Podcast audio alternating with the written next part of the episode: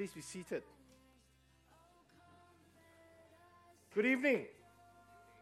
Welcome to our Christmas Eve service here at Church of the Good Shepherd. I'm so glad to see so many of you here.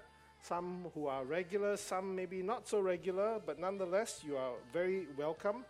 And as we uh, look at this passage, I want us to just uh, have some uh, concerns or, or, thoughts about what it means uh, to celebrate Christmas. What does Christmas truly signify? I've entitled my sermon, Love Came Down at Christmas. It's based on a, a beautiful hymn, uh, which uh, sometimes is sung not so much in our church, but maybe uh, one day we'll, we'll do it, right, Moses? Anyway, the Old Testament reading begins The people who walked in darkness have seen a great light. Those who dwelt in a land of deep darkness, on them has light shone. Uh, we live sort of in the northern hemisphere, and this period of time is when the days are shortest and darkness reigns. Now, in Singapore, it may be half an hour, 45 minute difference uh, throughout the year. But if you have ever lived in a temperate country like I have in Canada, you know, the days really compress and it can get dark long even before 4 p.m right? And, and it doesn't the sun doesn't even rise until maybe 8 in the next morning. And you know this darkness uh, into which we celebrate christmas you know it's, it's really a, a, a, a desire to see the light shine. And i can see how that can be. But you know if we think of the darkness that we live in it's not just physical darkness that we face. It's reading in the news that Christmas has been cancelled in Bethlehem this year. In, uh, uh, in Israel, because of obviously the conflict that's been going on in Gaza. And, you know, the, the place which is normally at this time bustling with, you know, tourists and visitors and pilgrims is deserted. You read the papers, and you know the darkness is not just over there, it's even here. I don't know how many of you saw in the news about a guy who slashed and injured three people in Pasir Ris, right here in our island. You know, you can't imagine that something like that could take place. But this morning's uh, Straits Times, Sunday Times, there was an uh, article written by uh, Terence Heng, and it's entitled The Year End Gathering and the Dysfunctional Family. And in it, he talks about how there are weaker social bonds across generations and where in the past family life was a stabilizing force for society, that is no longer the case. Darkness is not just out there, it's even within our own families. And you know, the hymn that was uh, sung earlier, O Little Town of Bethlehem, is a beautiful hymn uh, uh, written by an Anglican clergyman in the last, uh, or two centuries ago, rather. You know, it talks about how you know, above the deep and dreamless sleep, the silent stars go by. It says, Yet in the dark streets shineth the everlasting light. The hopes and fears of all the years are met in thee tonight. And that's precisely what Christmas is about. It's about the love of God come down to us in Jesus Christ. All our hopes and all our fears are met in Jesus tonight see the passage in Luke's gospel, and we are so familiar sometimes, you know, we don't think a lot about it. But it begins in verse 8. It says, And in that same region there were shepherds out in the field, keeping watch over their flock by night. Now, shepherds are really blue collar workers. In fact, they were probably the bluest of the blue collar workers. The ones who no one else wanted to do. I mean, you don't need a lot of skill set to watch sheep right? you just have to be a warm body, you've got a pair of eyes, and you, you know, uh, can um, uh, uh, stand and walk and tell the sheep or, you know, move the sheep to where they need to go. Uh, and yet, this is the group of people that God chose to first reveal the coming of his son. Can you imagine? Of course, besides Mary and uh, Joseph, the parents. But this, in this uh, uh, scenario, the angel of the Lord appeared to them, and the glory of the Lord shone around them. And it says there, and they were filled with great fear. I think if we put ourselves in their shoes, we would too be fearful. But, you know, for them, uh, uh, especially living in uh, first century Palestine, they were very religious and they were very attuned to the things of God. They would have known that this is uh, this angelic visitation would have been a divine encounter. And you know, human nature is such that we often find that fear is one of the most common reactions we have to God. I don't know how many of you, you know, work in a regular workplace. Now, some of you still work from home, then not quite the same. But if you've gone back to work, right, sometimes coffee break. And what do you do? You all end up in the break room, right? The, the pantry in the office. And you just try this, you know, if you talk to them, ah, yeah, Liverpool Arsenal last night, can't imagine how it ended up in a draw. You know, should have been a penalty. or, or you say, wow, those crazy COE prices, don't know, is it going down or is it going up? right? Don't know whether you can ever afford a car again. Or, or some of you, I've seen on your social media pages, you come back and you talk about your holidays in Japan. Make me jealous. right? You know, and, and, and anything in this conversation, doesn't matter who or what, everyone's very keen to join in. Why don't you try a social experiment? Start the conversation and say, Did you know that at Christmas, God came down to us and he was born as a baby in a manger, everyone say, Oh, I think I got a, a, a meeting, a call I need to go and attend to. Boom, everyone will disappear, right? Not just because you want to talk about uh, religion, but because mentioning God makes people uncomfortable.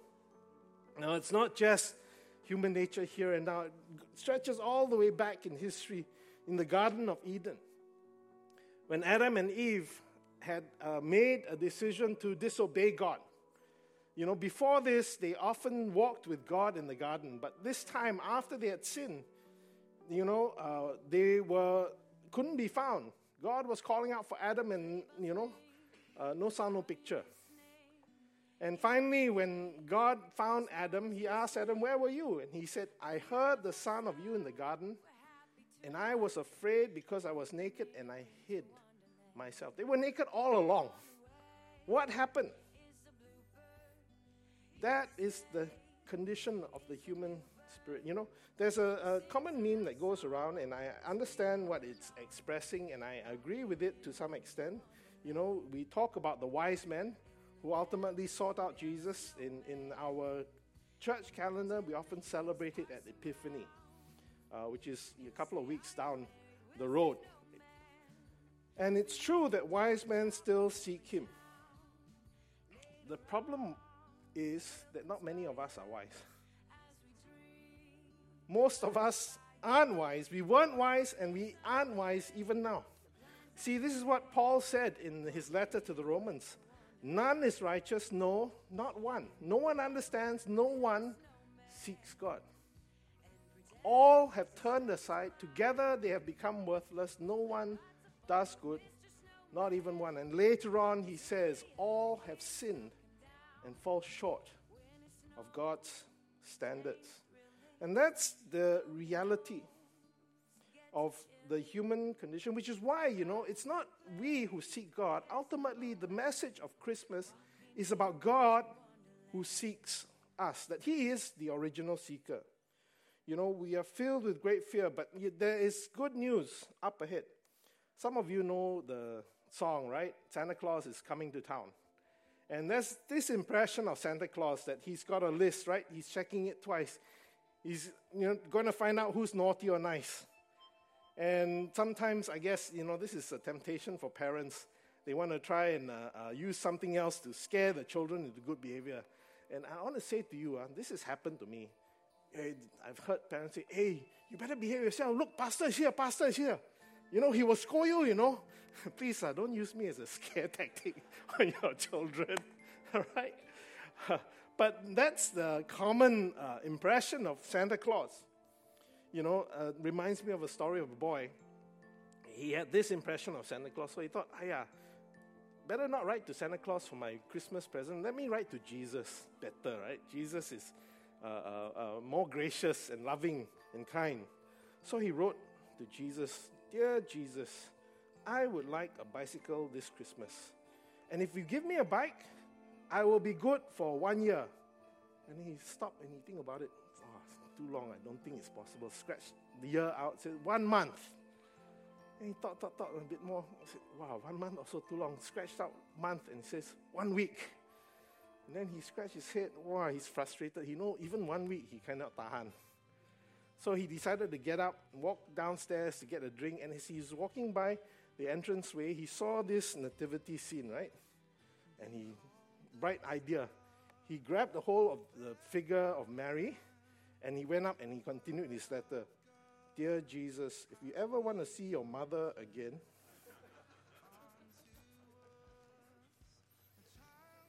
but Christmas is about good news of great joy, the angel said. Told the shepherds, Don't be afraid, that this good news of great joy is for all people. Why?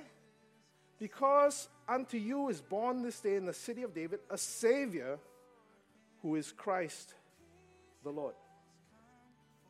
That is how God reveals himself as the God of love by sending himself as baby Jesus. Martin Luther, the great reformer, in one of his Christmas sermons in uh, 1527, said this Reason and will would ascend and seek above. But if you would have joy, bend yourself down to this place. There you will find the boy given for you, who is your creator, lying in a manger. I will stay with that boy as he sucks, is washed, and dies. There is no joy but in this boy. Take him away, and you face the majesty which terrifies.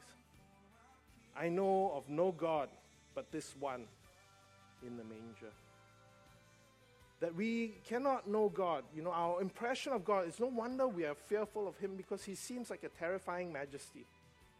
One who is ready to hurl lightning bolts down at our, you know, any misstep. But God knew that is our impression. And He needed to break that impression, so He sent Himself in the form of a baby. Who's afraid of a baby? His baby Nathan, my grandson. Can't resist. But let's look, baby Jesus, all right? It's not about my grandson. Who's afraid of a baby? Right? That this God is a God who is truly for us. He's not against us. He doesn't make a list and he doesn't check it twice. He's not waiting for you to be nice. He knows that is not within your nature that all have sinned and fall short of the glory of God. But the gift of God is eternal life. God, who is a God of love, came down to us. You know, it's almost like God understood this, right? There's this uh, uh, saying that sometimes we have. If you want a, do- a job done right, do it yourself. He could not outsource it to anyone else. Stop and you think about this. You know, many of us are problem solvers. And most of the problems we encounter in everyday life can be fixed or at least can be addressed by, you know, getting the right people in. If your car breaks down in the morning, you, hopefully you have an AA uh, membership, you can call them, or you can call a workshop or a tow truck who will tow it to the workshop and, you know, it be taken care of. If you wake up with a headache, go and take two Panadol, right? And usually it helps the headache go away. If not, go see the doctor. If you say something mean to someone and it causes a rift in your relationship, go, apologize, resolve the issue. But what if our problems are not of an everyday nature? What if we find ourselves facing bankruptcy, not through anything we have done, but because of what has happened in the economy or, you know, things have turned and it's beyond your control? What if you find this relationship which you have invested so much in is on its last legs? And even seeing a counselor doesn't help. Everything except signing on the dotted line is done. This is precisely what W.H. Auden, the poet, recognized. And from, I can't remember his poem, I think it's a, a, an Advent or Christmas oratio. Anyway, he said this We who must die demand a miracle. How could the eternal do a temporal act? The infinite become a finite fact. Nothing that is possible can save us. We who must die demand a miracle. That the possible is not enough, right? Because we face such impossibilities in life. And that's precisely what Christmas is about. It's about the impossible happening in our midst. A virgin who had never had relations with anyone finds herself conceiving, and a child is born. And this child grows up and does the impossible, turning water into wine, making the lame walk, the blind see, casting out demons, walking on water, raising the dead. But he himself going to the cross for us. We who must die demand a miracle. This is the message of Christmas, of love that has come down to us. You know, the Bible tells us this love which is perfect has no fear, because perfect love expels all fear. If we are afraid, it is for fear punishment. Right? The reason we are kiasi, afraid of death, is because we are afraid of the consequences of death. We are afraid of the punishment that all of us rightly deserve. That we are all sinners. Right? If you don't know, go visit Haw Par Villa. what is it, seven or nine layers of hell? No, don't visit. because it's all false. But the idea is there. We understand that there is a price to pay for all our actions. And Jesus came to pay that price on the cross. On that cross, he demonstrated God's perfect love for us. That is what Christmas is. You know, the gift of Christmas that we first received at Christmas was Jesus who came in a baby. But this gift was ultimately unwrapped for us at Easter. Now, some of you are CEOs, right? Christmas and Easter only you come to church. Nothing wrong with that. I'm glad that you're here. All right? And, and I'm, I praise God for that. So please come back at Easter to see the gift unwrapped, all right? You, you got the beginning, you better come for the end. But that's the message of Christianity. That God knew we could not save ourselves. In Romans 5, verses 6, it says, For while we were still weak, in fact, verse 10 it says, While we were enemies, at the right time, Christ died for the ungodly. For one will scarcely die for a righteous person, though perhaps for a good person one would dare even to die. But God shows his love for us in that while we were still sinners, while we were enemies, while we were weak and incapable, Christ died for us. That's the message of Christmas.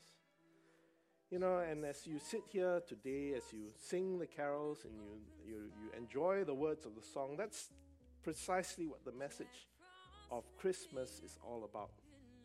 For those of us who are Christians, in a moment we will be coming to the table of our Lord to receive Holy Communion.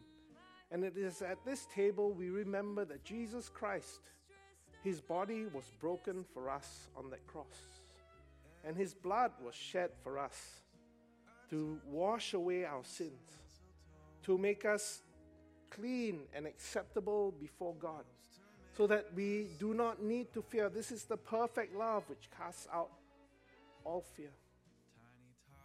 And all fears that we have, the fear beneath the fear is always the fear of death, isn't it?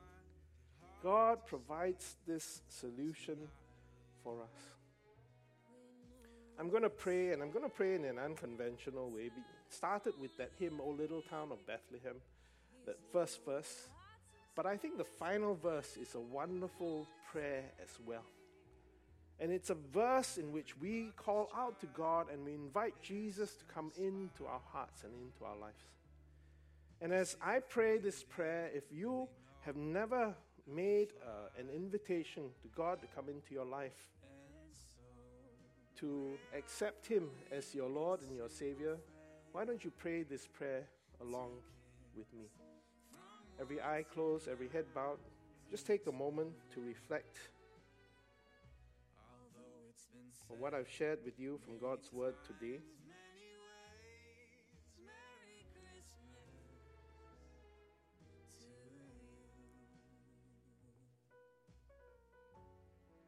And some of you may have a prompting in your heart. You realize that God has spoken to you in a very real way. And the Bible tells us that God, Jesus, stands at the door of our hearts and He knocks.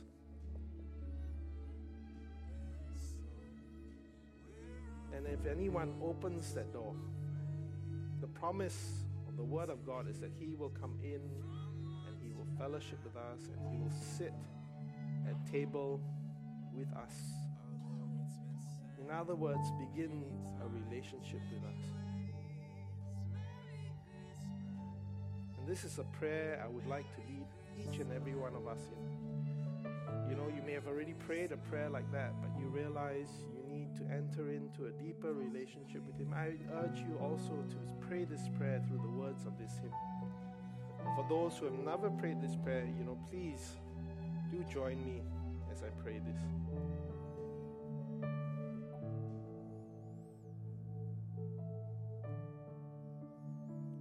Holy child of Bethlehem,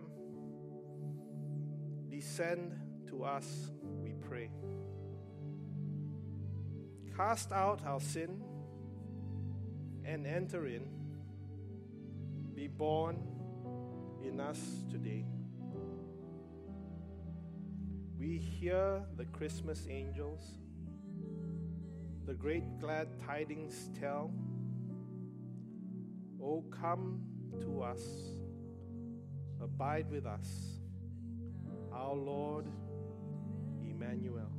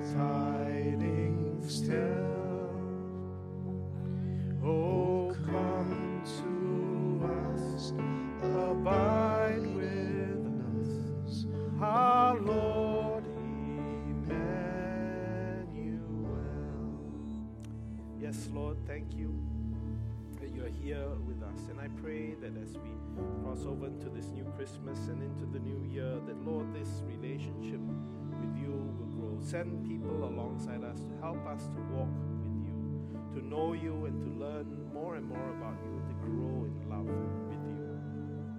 Lord, we love because you first loved us. Thank you, Lord. We ask and pray all these things in your Son's most precious name, and all God's people say.